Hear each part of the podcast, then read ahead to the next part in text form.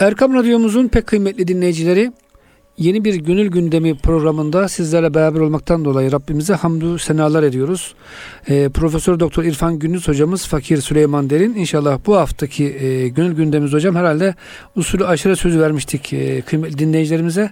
Hocam geçen hafta e, siz e, şeyhle e, konuyu bağladınız. Eğer söylemek istediğiniz birkaç bir şey daha varsa onları söyleyin. Yoksa usulü aşırıya geçelim artık yavaş yavaş. Tabii ee, biz dinleyicilerimize saygılarımızı önce sunalım. Ee, geçen defa biz esas artık e, bu seyri sülükün pratiği, pratiği nasıl olacak metodolojisini verdik de pratiğine girelim diye. Bu anlamda da bu iş öyle kendiliğinden olmaz. Bu işin bir kılavuzu olması lazım. İşte o da şeyhtir. Ve seyri sülükü tarif ederken de Mevlana'dan gidenlerin ayak izleriyle dolu bir yol. Bu gidenler, o iz bırakanlar da peygamberler de dahil. Peygamberlerin ashab-ı kiramın, evliyaullahın, ulemanın, salihlerin bıraktıkları izle dolu bir yol. Tabi e, gidip gelenle, o yolu bilenle yola çıkarsanız eğer yolunuz çok kısa olur. En kestirmeden, en çabuk varacağınız yere ulaşırsınız. Ama e, bilmeyen bir insan labirent gibi yollara girer, sak, e, girer çıkar, girer çıkar. Bir günlük yol yüz yıllık yola dönüşür. Öyle diyor Mevlana. Belki de ulaşamaz hocam değil mi? Mesnevi'de yani. tabi. Dolayısıyla şeyhin gerekliliği üzerinde durduk biz geçen sohbetimizde. Şeyhin özellikleri neler olmalı onlar üzerinde durduk. Yine burada usulü aşeriye geçmeden önce de şeyhle ilgili Mesnevi'den güzel bir şey gördüm. Beni etkiledi. Mürşit merdiven gibidir diyor.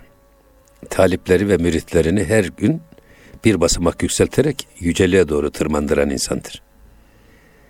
Dolayısıyla irşadıyla, reyiyle, tedbiriyle, nasihatlarıyla sizi her gün bir basak bir basamak yukarıya çıkartar, çıkartarak terak getiriyorsa işte o şey gerçek şeyhtir diyor. Hocam biliyorsunuz şey Arapçada hani e, saçı beyaz adam manasına geldiği için diyor Hazreti Mevlana başka bir beyitte şeyh diyor saçı ağarmış yaşlı adam demek değildir. Şeyh senin manevi gelişimine yardımcı olan seni her gün bir basamak daha Allah'a yaklaştıran insandır diyor hocam. Hakikaten çok güzel Tabii bir yani tarif. akıl yaşta değil baştadır diyorlar ya. Eyvallah hocam. Tabii şeyhin bir manası yaşlı demek. Hocam yalnız bu yaşla değil. alakalı da bir sizin güzel görüşleriniz var. Yani belli bir yaş hani 40 yaş falan gibi bir şey. Tabii burada e, her insanın bir kemale doğru bir e, yükselmesi lazım. Şimdi delikanlı, delikanlı, insan delikanlı oldu mu hislerine zebun olması doğal, tabii. O yüzden adına delikanlı demişler. Dolayısıyla bir insanın e, toplumu irşat noktasına gelmek istiyorsa eğer ölçümüz peygamberler. Peygamberlere peygamberlik 40 yaşından sonra gelmiş. Neden? Gençliğinde ne kadar sivriliği varsa insanın törpüleniyor. 40 yaşında insan böyle e, daire şekline dönüşüyor. Bütün sivrilikleri ortadan Eyvallah hocam. kalkıyor. Aynı zamanda zaafları törpülenmiş. Efendim eksiklerini gidermiş geçmişten tecrübe alarak daha güzel bir geleceğe doğru yönelmiş bir insan tipidir. O yüzden 40 önemli. Halvet 40 gün. Kesin bir şey yok ama hocam yani yok hayır. Yukarı yani belli ya, bir bu insan, olgunluk gerekiyor. İnsan psikolojisi dikkat alınarak konulmuş bu sınır. Ki bana göre çok doğru. Yani insan diyelim üniversitede hocaysanız en verimli çağınız 40'ından sonra başlıyor. Doktora falan bitiyor hocam. Hamal da olsanız 40'ından sonra başlıyor. Yani o zamana kadar akü gibi doluyorsunuz. Ondan sonra deşarj olmaya başlıyorsunuz. Daha siz şarj olmadan deşarj olursanız. Hani dün mektebe vardı bugün üstad olayım der diyor ya hani Eyvallah. şair. Onun gibi bir insanın önce kendisini doldurması lazım. Ondan sonra başkalarına konuşmaya kendisinde yetki görmesi lazım. Aksi halde kendisi muhtacı himmet bir de nerede kaldı? Gayriye himmet, himmet ede. O bakımdan bu kırk dediğimiz şey insanın olgunluk çağının başladığı yaş demektir. Eyvallah. Ondan sonra insan başkalarına akıl vermeye kalkmalı. Eyvallah. O ondan önce de kendisine akıl vermez, versin. Mevlana mesela sık sık hep öyle söylüyor.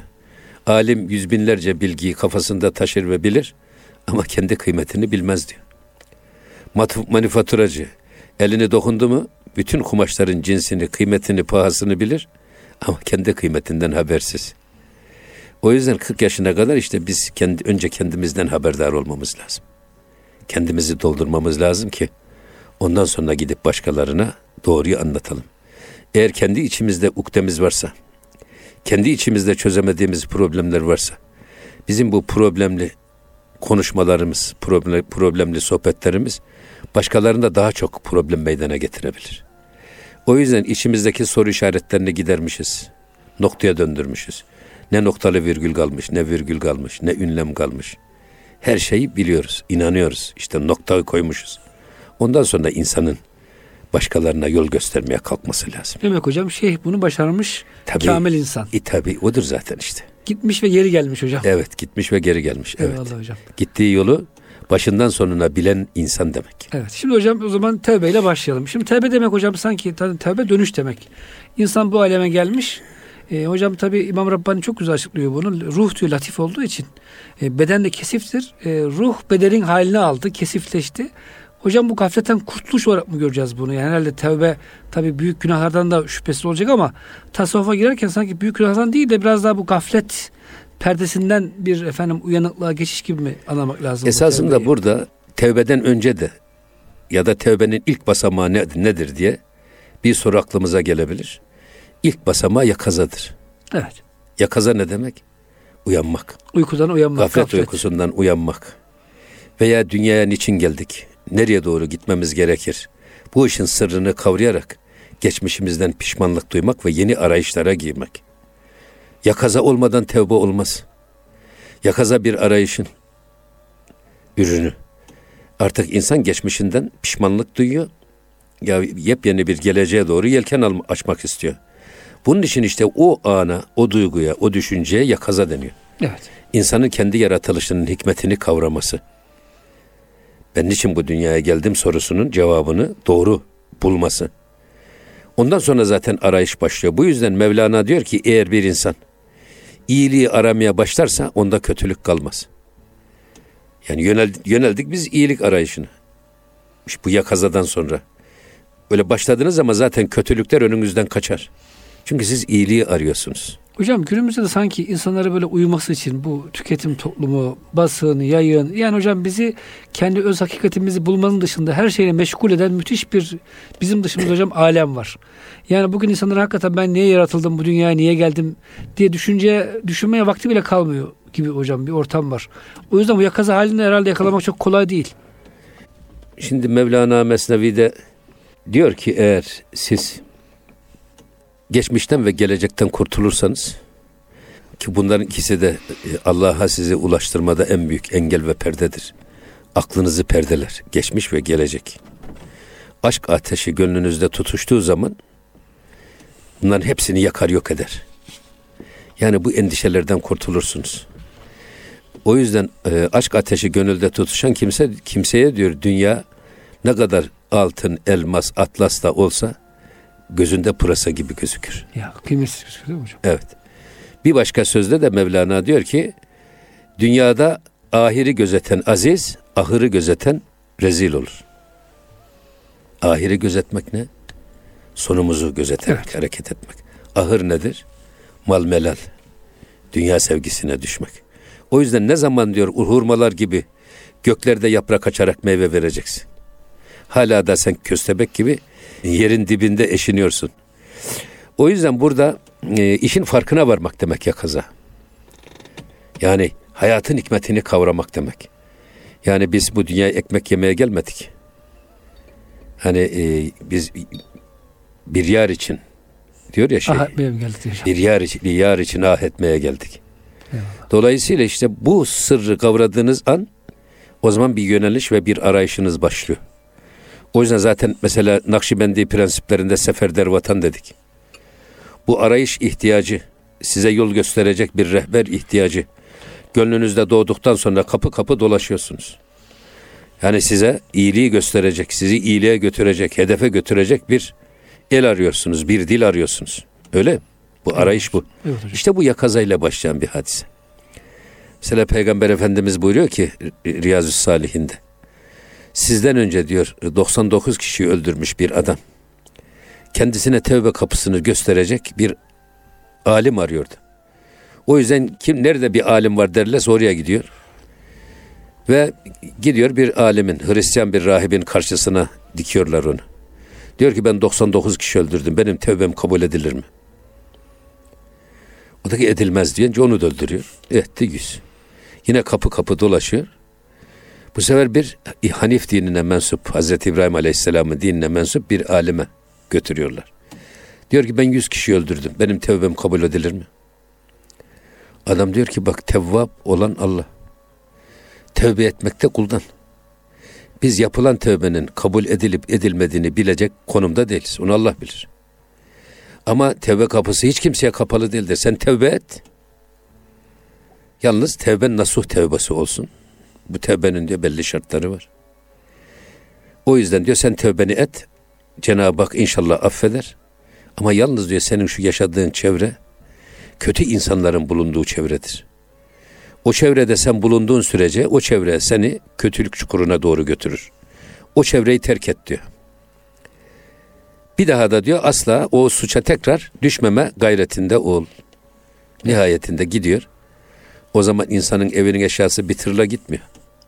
Bir berduş diyorlar ya berduş. Yatağı sırtında demek berduş. Duş, yata, berduş, yatağı sırtında demek. Adam sırtına alıyor. Yani neyse işte bir yorgan, bir yastık ne varsa onları sırtla, sırtlanıyor. Doğru kendi kötü insanların bulunduğu çevreyi terk edip iyi insanların bulunduğu çevreye doğru gidiyor. İşte bu yakaza ve bu arayış, uyanış. uyanış. Tam yarı yolda geliyor teslimi ruh ediyor. Bunun üzerine cehennem melekleri geliyor diyorlar ki bu insan yüz kişinin katili bunu cehenneme götüreceğiz. Cennet melekleri geliyor hayır diyorlar bu insan çok tevbe-i nasuh ile derin bir tevbede bulundu. Biz bu o yüzden hatta diyor annesini, babasını, yurdunu, yuvasını, hatıralarını, arkadaşlarını, akrabalarını arkasına aldı. İyi insanlara doğru yola giderken burada vefat etti. Bunu cennete götüreceğiz. İkisi taraf anlaşamayınca Cebrail aleyhisselam hakem oluyor. Ölçelim diyor bu adam iyiler tarafına yakınsa iyiler tarafına cennete gitsin. Kötüler tarafına yakınsa bu tarafa gitsin. Adam bakıyorlar ki tam ortadan gelmiş bir adım iyiler tarafına atmış orada vefat etmiş cennete gidecek. Ama bazı rivayetlerde aslında bir adım kötüler tarafında vefat Yakın etmişti. Için, evet. Ama Cenab-ı Hak onu iyilere yaklaştırdı, kötü çevreden uzaklaştırdı ki cennete gitsin. Çünkü bu tevbe-i nasuh. Ama burada esas söylemek istediğimiz insanın kendi gidişatının kötü olduğunu, kendisine layık olmadığını, bir insana layık olmadığını gördükten sonra bu e, bu hem gidişinden vazgeçip yepyeni bir güzelliğe doğru yol almaya çalışmak. Bunun için şey aramak, rehber aramak, hoca aramak, kitap aramak, efendim kanal aramak. Ne varsa yapıyor. İşte yakaza dediğimiz hadise bu. Bu yaka bundan sonra geliyor talep. Bak tevbeye girmeden önce talep. İsteyerek girmek lazım seyri sülüka. İstemeden seyri sülüka girilmez. Zorla da girilmez. E, zorla olduğu zaman başarı, başarılı olmaz. Tabii. Yani bunu insanın kendi ilgisi ve isteğinin olması lazım. Bu da taleptir. Ya kazaya vardınız. Tamam anladınız ki bu gidiş gidiş değil. Ondan sonra ben talep edeceğim. Beni ne olur? Bir Molla Kasım gelsin de beni hesaba çeksin. Beni elimden tutup Allah'a doğru yönlendirsin. Kendi kendimi yönlendiremiyorum ben. İnsan kendi yarasını tedavi edebilir mi? Midesini ameliyat edebilir mi? Zor. Gidip cerraha teslim olması lazım. Mevlana öyle söylüyor. Ayak ayağına batan dikeni bile çıkartmak için de ayağını alırsın kucağına. Uğraşırsın uğraşırsın çıkaramazsın. Çıkarmak istedikçe diken daha dibede gidebilir. Halbuki gidip bir cerraha teslim olsan hemen bir dakikada söker çıkarır. Cımbızda çıkarır. Doğru. O yüzden biz de böyle bir cerrah arıyoruz. Gönül yaramıza derman olacak bir cerrah. Efendim bizi Allah'a götürecek, Cenab-ı Allah'la buluşturacak bir cerrah. İşte rehber bu. Bu talep olması lazım. Hocam şimdi Allah söyle hepimizin gönlüne yani Müslüman, kafir devamlı hocam böyle tevbe duyguları gönderiyor esasında ama çoğu zaman insanlar hocam bu duyguları zorla bastırıp yine eğlenceye, o buhaym hayatına e, geri dönüyorlar. Sanki hocam bu bugünlerde bu, bu ortam olmak da kolay değil. Yani hakikaten ortam müsait değil hocam. Dünyaya çeken müthiş bir cazibe var bugün insana. Hocam eski sufilere baktığımızda mesela Fudayl bin İyaz'a bakıyoruz. Kendisi bir yol kesici eşkıya. Ee, bir gün yine böyle gece vakti hocam herhalde bir kervanı soyunmak için beklerken uzaktan bir ayet-i kerime sesi duyuyor. Estaizu elem ye'nillezine amen en tahşa gulubuhum li zikrillah. İman edenlerin kalplerinin e, Allah'ın korkusuyla korkacağı, titreyeceği zaman gelmedi gibi Hocam bu ayeti duyuyor tevbe ediyor mesela. Çok değişik böyle bizim İbrahim Nethen biliyorsunuz meşhurdur o sarayında uyurken böyle yumuşak yataklar içinde başka bir dervişin şeyiyle. Hocam bize de zaman zaman böyle duygular geliyor ama maalesef sanki o fırsatları kullanmıyoruz gibi geliyor bana ya. Dinleyicilerimize belki hak verecekler. Ne dersiniz? Her insan aşık olur da fakat e, göz ve kulak buna mani olur. Efendim endişeler buna mani olur. İnsanın gururu, kibiri buna mani olur. Mesela Ebu Talip Efendimiz, Ebu Talip, ya. Hazreti Ali'nin babası, Peygamber Efendimizin amcası ve hamisi. Yalvarıyor Resulullah Aleyhisselam, gel tövbe et. Öbür dünyada vallahi de bir şey yapamam, ben billahi de bir şey yapamam. Peki ben tövbe edersem diyor, bizim Kureyş duyar mı bunu? Koca karılar ne der diyor. He, koca karılar ne der diyor. Bak kibir, başkaları ne der? Ya. Duygu ve düşüncesi. Halbuki e, yeğenine müthiş itimadı, sonsuz itimadı Sevgisi, var. Evet. Canı pahasına onu korumuş. Ama böyle diyor. O yüzden her insanın gönlünde aşk ateşi yanar ama efendim kör göz ya da sağır kulak onun bu aşkının önüne set çeker ve bir adım ileriye gidemez. Bu aşk söndürülür. Evet. Maalesef. O yüzden burada esas bu talep dediğimiz niye talep lazım? Mesela İhya'da birinci bab talebül ilim babı. Babu talebül ilim. Evet. İlim talebi babı. İlme önce talep edecek adam. İstemeden bir adam istemediği hiçbir işte başarı gelmez. İlim de hiç gelmez. O yüzden bu talep tevbenin ikinci şart. Birinci şartı yakazaysa ikinci şartı da talep. Önce uyanacak sonra hoca bunun devamını isteyecek. İsteyecek, devamını İradesi isteyecek. Olacak, isteyecek. Ee, kimden isteyecek? Bir rehberi bulduğunda talep edecek ondan. Evet hocam. Diyecek ki bak ben böyle gidişimin gidiş olmadığını biliyorum. O yüzden beni ne olur adam edin. Beni irşad edin. Öyle mi? Zaten hocam bunun Bu adına talep. biraz tevbe almak diyorlar günümüzde. Böyle bir kavram da gelişti. Belki bizim evet. klasik kitaplarda yok ama evet. tevbe aldım. Evet. Falancıdan tevbe aldım. Evet. Yani falanca ile tevbe ettim. Yani şahit de tutuyorsunuz ki bir daha artık geri dönüşü olmasın. Evet. Tabi bu talep meselesi işte şey var ya sanman kim e, talebi devleti cah etmeye geldik. Biz aleme bir yer için ah etmeye geldik. Evet. İşte burada söyledi. Yani san, talebi devlet cah ne makam ne mevki. Bunu istemiyoruz. Ne, sen, ne zenginlik ne şan ne şöhret. Ya biz bir yar için ah etmeye geldik. Allah'a ulaşmak istiyoruz işte. Bunu kimi bulduysak ki bu, bu arayış çok önemli. Bu zekatta da var esasında. Mesela zekat verirken siz fukarayı araştırırsınız. Araştırdıktan sonra verirsiniz zekat. O adamın sonradan zekata muhtaç olmadığı anlaşılırsa bu zekatın iadesi gerekmez. Ama araştırmadan zekat verirseniz adam geldi anlattı boynunu büktü ağlıyor. Hemen verdiniz. Sonra da o insanın da zekata muhtaç olmadığı anlaşılırsa bu sefer o zekatın iadesi gerekir. Kıbleyi araştırdınız. Araştırdınız sonra kalbiniz kanaat getirdi bu tarafa doğru namaz kıldınız. Sonra namazdan sonra dediler ki kıble o tarafı değil bu taraftı. O namazınız sahihtir. Niye? Araştırmayı yapmışsınız. Evet. Araştırma yapmadan namaza durursanız, namazı bitirseniz bile sonradan birisi gelse dese ki kıble öyle değil böyle o zaman o namazı iade etmeniz gerekir. Onun için burada biz arayış, arayışta bulduk tam aradığımızı. Gönül tabibini bulduk. İşte bu o istek bizde olursa eğer e, merdivenleri çabuk tırmanırız. İsteğimiz olmazsa zoraki o işe girersek bu sefer affedersiniz zoraki çifte giden öküz zivleyi tez kırar derler. İsteksiz olduğu için. E, kaçar. Eyvallah. Biraz gitti baktı ki iş meşakkatli. Hep insanın e, nefsine ters gelen işleri öğüt kaçar. Mevlana burada bir şey daha söylüyor. Define kendisini hep viranelerde saklar. Eğer diyor herkesin bulabileceği meşhur yerlere konsaydı o zaman çabucak herkes ona ulaşır çalar götürürlerdi. O yüzden seyri sülükün yollarının da meşakkatli ve zor, zor olmasının hikmeti budur. Defineler viranelerde saklanır ve hep oralarda da aranır.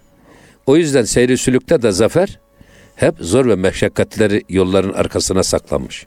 Arayan bulur diye hocam bir şey desek Öyle tabii. Gerçekten arayan ama. Tabii gerçekten arayan. Neden? Yani her gün bir kova toprak çekiyorsunuz kuyudan. Neticede Eğer samimiyseniz o e, kuyu kazmada neticede en berrak suya ulaşırsınız. Hatta hocam diyorlar ki bazı sufi büyükler e, yani bir insan ciddi arasa samimi arasa ama yanlış adam bulsa yine de istifade eder. Arayışın samimiyetinden Tabii. ama ona rehberlik yapan belki Evet. istifade edemez. Tabii tabii şeyhini de geçirir. Eyvallah hocam. Evet. O yüzden işte bu talep meselesi önemli. Hocam bugün e, taleplerimiz maalesef yanlış yöneldiği için İbn Hacibe diye bir Allah dostu diyor ki hocam e, Allah dostu her zamanda her mekanda vardır. Onlar insanların üzerine Allah'ın hüccetleridir ama diyor insanların ilgisi ve alakası başka yere yöneldiği için onlar göze gözükmezler. Hocam bugün inşallah futbolculara müthiş bir ilgi alaka var. Müziğe, sanata, şuna buna maneviyata pek arayış, ilgi olmadığı için belki hocam göze gözükmüyor. Nice güzel insanlar var şüphesiz. Burada hocam talebi de demek ki iyi yönlendirmek lazım. Tabii. Yani zaten e, talebi iyi yönlendirmek lazım bir. Bir de çevremizde gördüğümüz, du- duyduğumuz her ses bize tuzak. O yüzden diyor ki kim gönlünde aşk ateşini tutuşturursa geçmiş ve gelecek önünde yanar kül olur. Bütün bu endişelerden kurtulursunuz. Ancak burada şunu unutmamak lazım. Hani marifet iltifata tabi, iltifatsız meta Zahir. zayi. Şimdi toplum kime itibar ediyor? Biz doğruluğa mı e, topluluk rağbet gösteriyor? Hiç alakası yok doğruluğa rağbet gösterdi. Yani bir darbe mesel de dillerde evvel. Sen doğru ol, eğri belasın bulur. Şimdi tersinedir o darbe mesel. Sen eğri ol, doğru belasın bulur. Ya. Şimdi böyle bir ters bir mantık çalışıyor. Yani buna her şeyde bunu körüklüyor. Televizyon körüklüyor, basın körüklüyor, medya körüklüyor, arkadaşınız körüklüyor, okul körüklüyor, bütün çevre. Eğer aile sağlamsa bir aile kurtarılmış bölge gibi. O da akşamda kaç saat sığınırsanız oraya. Bir orada belki doğru düz size nasihat ediliyor, yol gösteriliyor. O yüzden bu e, haramiler, yol kesiciler çok. Bunları aşmak için işte zaten yakazayı anlamak lazım. Sonra talepte sebatkar olmak lazım. Eğer arayan Mevlasını da bulur, belasını da bulur. Evet. O yüzden seferder vatan derken siz size seyri sülükün basamaklarını adım adım yükseltecek ve sizi oraya götürecek bir rehber arayışındasınız. Kılavuz arıyorsunuz. İcabında köy köy, kasaba kasaba, vilayet vilayet, belki devlet devlet dolaşarak böyle bir sizi insan edecek, irşad edecek kamil bir insan arayışına giriyorsunuz. Zaten samimiyetiniz kendi memleketinizden çıktığınız anda başlıyor zaten. Terk ediyorsunuz. Evet, onu. bulduğunuz zaman-. Buldunuz. Tamam. Ben bu şeyhe intisap edeceğim. Onun sözü beni çok etkiliyor. Sohbeti etkiliyor. Yürüyüşü etkiliyor. Nasihatları etkiliyor. Kıldığı namazın şekline bakıyorum, imreniyorum, gıpta diyorum. Müritlerine bakıyorum, gıpta diyorum, imreniyorum, feyz alıyorum. Tekkenin içerisine giriyorum, ayrı bir ruhaniyet var, oradan etkileniyorum. Bunu dediğiniz anda, işte bulduğunuz anda ondan sonra da teslimiyet başlıyor. Dolayısıyla Şeyhe vardığınız zaman zaten size ilk telkin edeceği şey şu geçmişinden bir uzaklaş. Geçmişinden kendini sıyır. Yeni bir sayfa açalım. Bu tevbeyle açılıyor bu sayfa. Hmm, tövbe demek hocam geçmişi kapatıp yeni Evet. bir beyaz sayfa açarak Beyaz sayfa açarak yola çıkmak. O yüzden e, tabe yetubu tövben esasında dönmek demek. ya kime Ne- dönmek? Allah'a. Şimdi e, bunu birinci anlamda aslında biz ruhumuz Allah'la beraberken dünyaya geldik. Karanlık bir dehliz bedene girdik. Sonra ağlayarak dünyaya geldik. Sonra işte büyüdük, geliştik. Sonra baktık ki ha, o zaman artık biz e, bir Allah'a doğru seyre grafiği sürekli yükseklik trendine göre çizmemiz lazım. O zaman geçmişimizdeki yaptığımız yanlışlardan, geçmişteki yaşadığımız hayat çizgisinden vazgeçmek. Efendim yepyeni sıfır kilometre tertemiz bir hayat çizgisine, istikametine yönelmek. İşte tövbe bir anlamda dünyadan, altından, elmastan, efendim maldan, mülkten, makamdan, mevkiden insanın kendisini çekip çevirip errucu ilallah. Tevbenin birinci anlamı bu. Allah'a Zaten hocam bu ayet-i kerimede irci'i ila rabbiki. Rabbine dön diyor hocam. Tabii. Demek dünyadan o Tabii. efendim şatafattan Evet. makam şey sevgisinden Fefirru ilallah. Rabbine Allah, kaç. Allah'a kaçın. Allah'a kaçın. Aynı. Yani bu tevbenin birinci anlamı bu. Er-rucu'u ilallah. Seyri sülükün ilk basamağı. Yakazayla başladık, taleple devam ediyoruz. İşte şeyhimizin bize telkin ettiği ilk şey, şu geçmişinle bağını bir kopar. Ama bu sakın şunu anlamamak lazım. Yani geçmişle bağımızı koparmak, kültürümüzle bağımızı koparmak değil. Estağfurullah tabii. Aslımızla bağımızı güçlendirip esas muhtes olan bağlantılardan kurtulmak. Sonradan Arızi olan arızi evet. bağlardan kurtulmak. Efendim ya da günah dolu hayattan, yanlış dolu hayattan sıyrılıp e, güzelliklerle dolu bir hayata doğru yönelmek. Bu hocam, anlamda. Bu da herhalde hadis-i şerifte de hocam geçti ya biraz da çevreyi belki kontrol etmek. Yani çevremizde e, olumsuz bizi e, şerre, günaha sevk eden ortamı bırakıp belki daha güzel bir mahalleye, daha güzel bir şehre neyse. Tabii, tabii yani mesela bir çiçeğe bile siz saksısını, toprağını değiştirseniz daha çok büyüyor. Yani insan sevdiklerine karşı kör ve sağır. İnsanın en çok sevdiği kendisi. Kendi yanlışlarını hiç görmez. Eyvallah hocam. Kendi hatalarını hiç görmez. O yüzden şey parlak bir aynaya benzer diyor. Baktığın zaman kendi yanlışlarını görürsün. Eyvallah. Ama bazı şimdi şeyhim diye çıkanlar var. Buğulu bir ayna gibi. Paslı bir ayna gibi. Ne kadar bakarsan sen kendini görmüyorsun. Ya hocam bu hani Göstermiyor. eğreti aynalar var ya ya büyük ya küçük gösteriyor Evet. normal göstermiyor. Hocam Evet. Musa Efendi'nin güzel bir şeyin de menkıbesiyle inşallah bu şeye kısa bara verelim. Diyor ki Musa Efendi ben diyor maneviyat dersi aldım yola girdim. Çok sevdiğim insanlar var daha evvel alışveriş yaptığım, görüştüğüm, belki yemek için hepsini unuttum diyor. Onlar beni hatırlamaz oldu. Ben de onları hatırlayamaz oldum. Hocam biraz gafil ekip demiş onlar demek ki. Çok hoşuma gidiyor şey. Yani bir anda çevresi de hocam demek ki gerçek ve samimi dönüşlerde size engel olacak her ne varsa arkadaştı, efendim maldı, mülktü. O da kalbinizden değeri düşüyor. Hocam şimdi e, yavaş yavaş e, talep de oluştu. Kamil insandan da bir tevbeyi aldık artık. Bundan sonra dedik hayatımızı değiştiriyoruz. Maneviyat ortamına hoş geldiniz Berk hocam tevbe. Evet tabi hoş geldiniz tabi. Tevbe e, İlk ilk, adım. ilk, ilk kapı. Bidayatın ilk basamağı. Tabi tevbenin bir başka anlamı da aslında pişman olmak. Nadem olmak. Yaptığı kötülükten dolayı içinin yanması, sızlanması, üzülmesi. Bu anlamada tevbe deniyor. Bu da kulluğun tabii bir gereği. İşlediğimiz her yanlışından dolayı üzüntü duymak. Dolayısıyla ben günahla Allah'la kopan bağımızı tekrar tazelemek diye de yorumluyorum. Evet irtibatı koparmıştık tekrar. Tabii şimdi e, tevbe Allah'la bağlantımızı kopararak işlediğimiz günah. Günah ya gafletteyken işlenilir. Allah'tan habersiz olduğumuz. Haşa. Allah beni görmüyor diye düşünürsünüz Yani belki. çünkü hem o semmi basir hem o bizatiz sudur kalplerimizden geçeni dahi bilen o sıfatlara sahip yüce bir yaradana inanıyoruz. Onun bizi her an gördüğüne de inanıyoruz. E, o zaman peki biz nasıl kötülük işleyebiliriz? O zaman işte gaflet meselesi. Unutacağız ki hocam o bilgileri. Evet. Tabi burada aslında Mevlana'nın çok enteresan bazı değerleri var. Yani mesela şehvet isteği, şöhret isteği, servet isteği insanın gönül gözünü kör eder. Kulağını sağır eder. Ve dünyada en olmaz şeyleri bize zaruretmiş gibi de istetmeye çalışır. Ya. Şimdi bizi günaha iten şeyler nedir? Zaaflarımız. Şöhret zaafımız, şehvet zaafımız, servet zaafımız. O yüzden diyor ki bedene ait her arzu, her şehvet şarap ve afyona benzer. İnsanın aklını perdeler. İnsanı yalnızca şarapla sarhoş olur sanma. Aklını kaybeder sanma. Bütün şehvetler insanı bir çeşit sarhoş eder. Ve sarhoş olmayan şeyleri görür diyor. Olan şeyleri görmez, olmayan şeyleri görür. hayal görür yani. Bakırı da görür, demiri de görür ama demiri bakır, bakırı demir zanneder. Hendeyi de görür, meydanı da görür ama bazen meydanı hendek zanneder, hendeyi meydan zanneder. Her şeyi ters görür.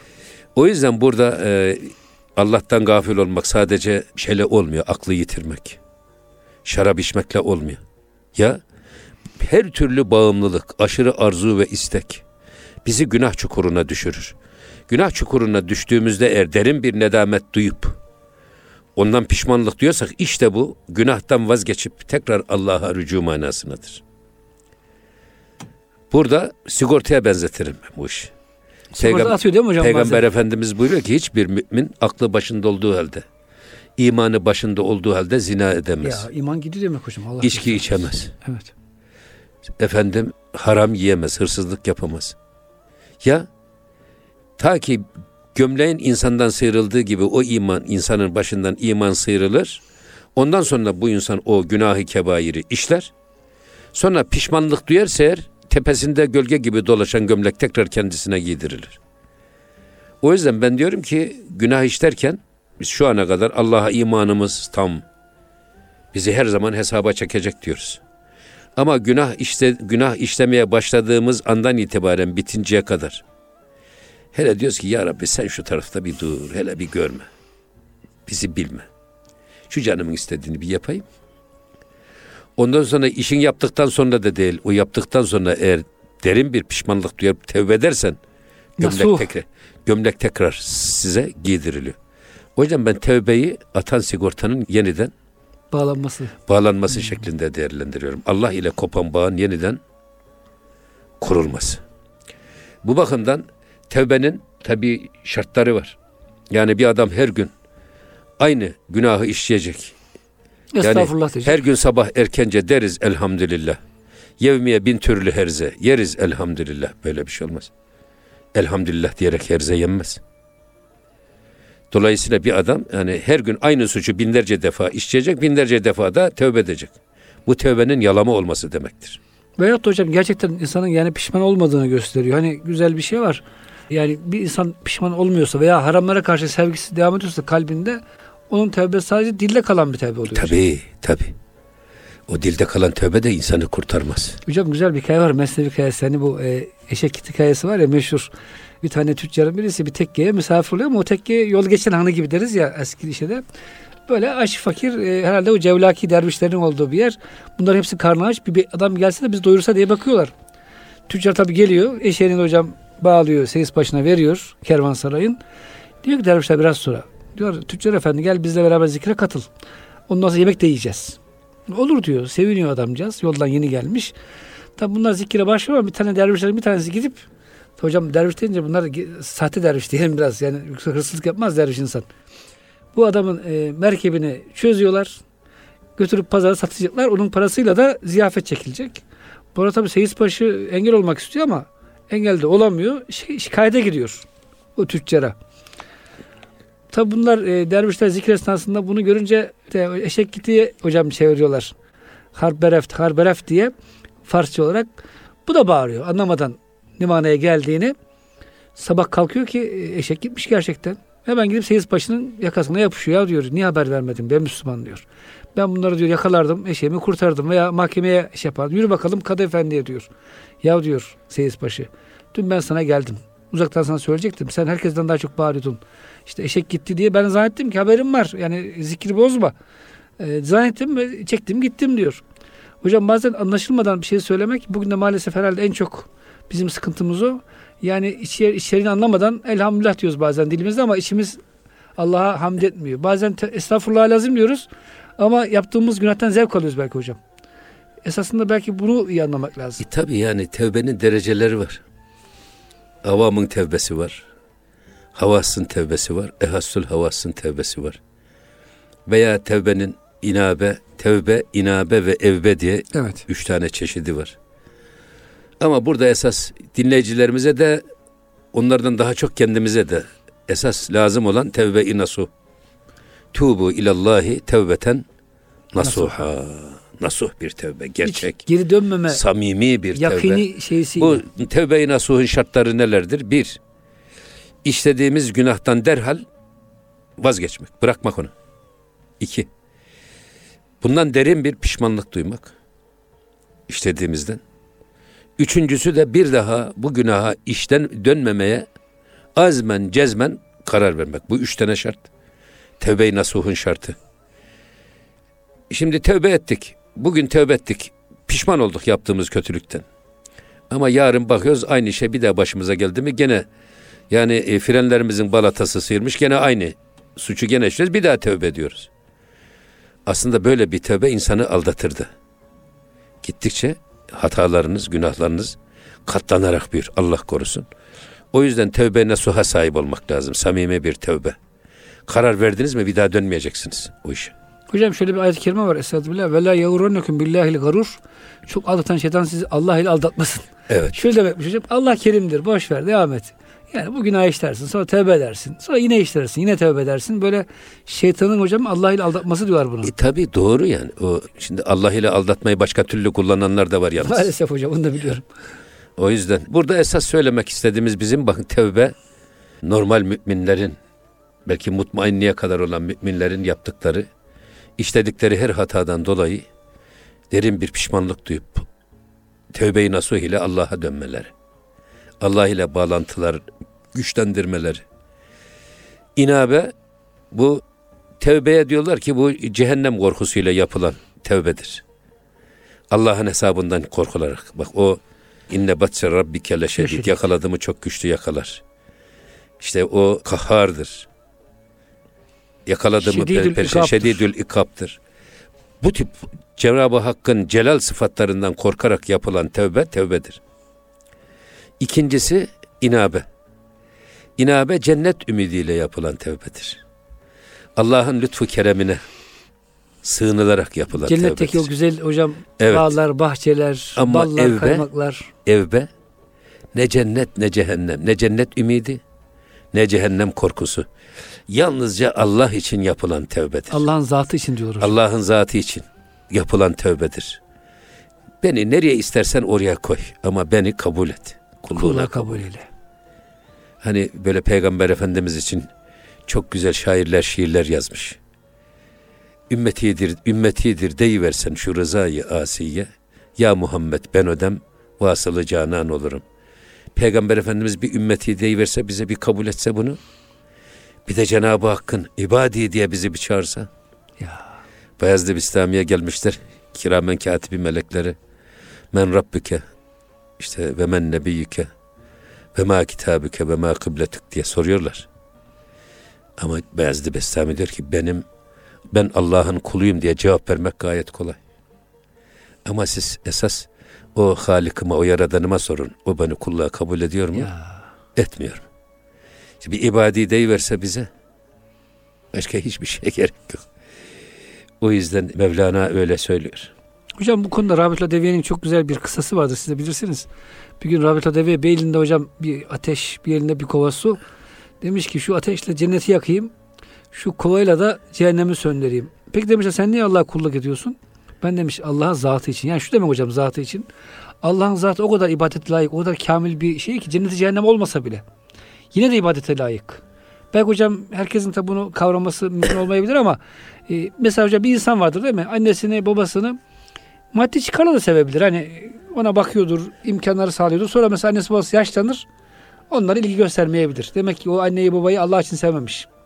Allah için sevmişse öğretmenini, hocasını, annesini, babasını yaşlansa da şeyde olsa devamlı ziyaret eder, halini hatırını sorar. Hocam bunu çok görüyoruz bugün. Yani insanlar biraz da böyle kısa vadeli çıkarlar için iş yapıyoruz. Yani zati sevgiyi bazen hocam ihmal edebiliyoruz. Yani burada hayır sevgiye düşen gölgeler diye değerlendirmek lazım o işi. Cehennem korkusuyla ibadet edersiniz. O ibadetinize gölge düşürüyor. Ha bu ibadetiniz kabul edilmez diye bir şey yok. Tabii hayır. tabii. O da güzel hocam. Hiç çok da O iyi. da güzel. Efendim cennet ümidiyle ibadet edersiniz. O da güzel bir şey. Ama en mükemmeli Allah için taabbüdi iman, taabbüdi ibadet. Allah için ibadet. Eyvallah. Sırf onun için ibadet.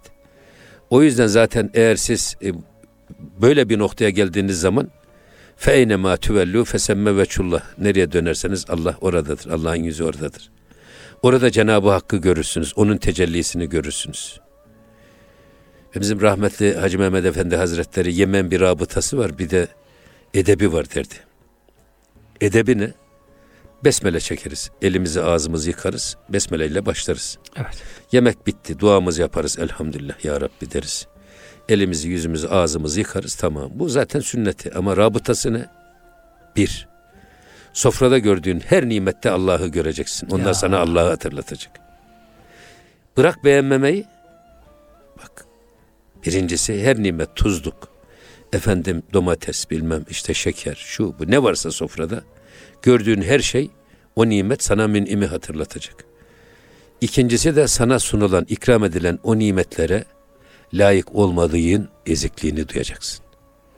Şimdi biz e, nereye gidecek hiç bize ikram edilenin hiçbirisini beğenmiyoruz ya. Bu bana layık mı diye soruyorsun hocam. Yok hayır daha, daha çok şey istiyoruz.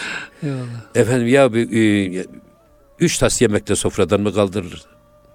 Tatlısı olması lazım, tuzlusu olması lazım, yok zeytinyağlısı olması lazım. İşte meyvesi olması lazım. Halbuki acaba biz bir tutam tuza bile layıkmış. Bunun ezikliğini duymak. Allah'ın bize verdiği nimetlere bakıp yani kim bize bir bel verebilir? Kim bize bir akıl verebilir? Kim bize bir kulak verebilir? Hocam öyle Hazreti Mevlana. İnsanlar sana şapka verir ama kafa vermezler diyor. Ayakkabı Evet. verirler ama ayağı veren Ayak ver- Allah'tır. ayağını veren Ekmek verirler ama mideyi ve dişi veren Allah'tır. Allah. Tabii yani bak şimdi öyle şey bir dervişin birisi oturmuş kenara adam mesela Ramazan'da şeye gelmiş Temmuz ayına sıcak. İkindiden sonra böyle iftarı bekliyor ama hırpani rezil perişan olmuş garibim. Aç sefil. Sonra bizim e, Kayseri'de Kayseri'nin bir ağası var. O arabasıyla bir geliyor. Şoförü bir iniyor arabadan. Kırmızı şeritli şapkası, kırmızı şeritli pantolon. Burada efendim apoletler, mapoletler. Sonra önden bir de koruması iniyor. O da sarı şeritli pantolon filan giymiş. Hemen foterinliğe kafasına uzatıyor. Sonra o Bektaşi. Hey Rabbim demiş ya şu mübarek Ramazan günü. Şu Mehmet Ağa'nın demiş kullarına yaptığına bak. Bir de sen benim yaptığıma bak da demiş. Bana yaptığından utan. Mevlana buna bir cevap veriyor. Sen öyle diyorsun ya ey derviş diyor. Bak. Sana Allah akıl vermiş. Aklı sana Allah'tan başka kim verebilir? Hiçbir ağa kölesine akıl veremez. Şapka verir. Hiçbir ağa kölesine ayak veremez. Kölesine bel veremez. Kulak veremez. Sen şükret ki bak elin, kolun, ayağın var. O kölelerin iradesi yok diyor. Ya. O şoförün diyor, o korumanın iradesi yok diyor. Onlar bir ağanın kulu köleleri. Sen onlara acı diyor. Böyle bir köle diyor, ağanın malından tu- tutar dağıtır. Ki ağaya iyilik olsun diye. Fakat ağanın sevmediği adamlara bu malı verince ah ağa bu köleye tekmeyi vurur sen benim düşmanlarımı besliyorsun diye. Bir de onun gözünden de düşer diyor. Sen onları bırak Allah'a diyor yönelmeye ve ondan beklemeye çalış. Yani hocam bizi Ondan istemeye bak. bi- bize birisi bir dilim ekmek verse teşekkür ediyoruz. Ama dişi, mideyi, aklı veren Allah'a e, o kadar teşekkür edemiyoruz hocam. Maalesef böyle bir gaflet perdesi oluyor insanın gözünde. işte ins- insan bunu görmüyor maalesef. ya. Yani or mahi, ol mahiledir ki derya içredir. Mahiler ki derya içredir. Deryayı bilmezler. Yani denizin içinde olan balıklar denizin kıymetini bilmiyor. Ne zaman dışarıya çıkarttığın zaman anlıyor.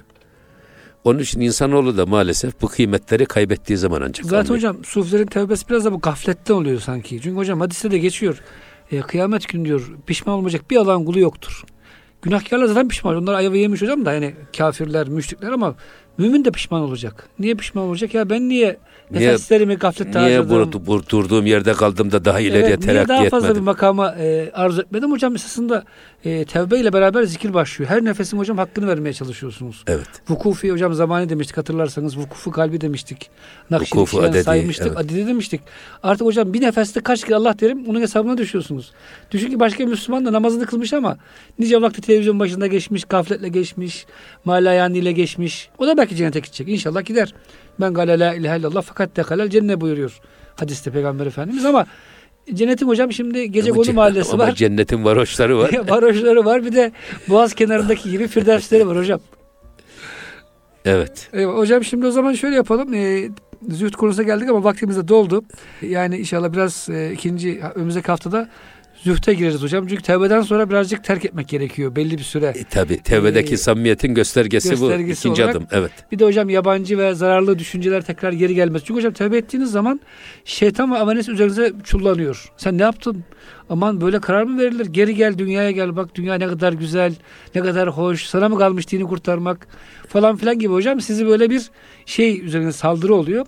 O yüzden inşallah e, bir sonraki haftada zühte başlarız. hocam Ama e, şu sözle bitirelim. buyurun hocam son sözlerimizi alalım. Mevlana diyor ki bak işin farkına varıp da iyiliği arayan kimsenin önünden kötülükler kaçar. Arayışla başlıyor hocam her şey. Evet. O zaman hocam Sözü Allah bununla bitirelim bak. Yani bu çok güzel bir söz. İyilik arayamaya başladı mı bir insan onun önündeki kötülükler kaçar. Demek ki hocam daha yapmadan aramak bile ne kadar bir Tabii. tesirli bir şey ki şeytanı ve avanesini kaçırtıyor. Evet. Peki muhterem hocam e, ve kıymetli dinleyicilerimiz bu haftaki gönül gündemine hep beraber e, tevbeyi aldık. Allah hepimize nasip tevbe nasip eylesin. İnşallah önümüzdeki hafta değişik bir konuda buluşmak üzere hepinizi Rabbimizin affına, merhametine, sevgisine emanet ediyoruz. Hoşçakalın efendim.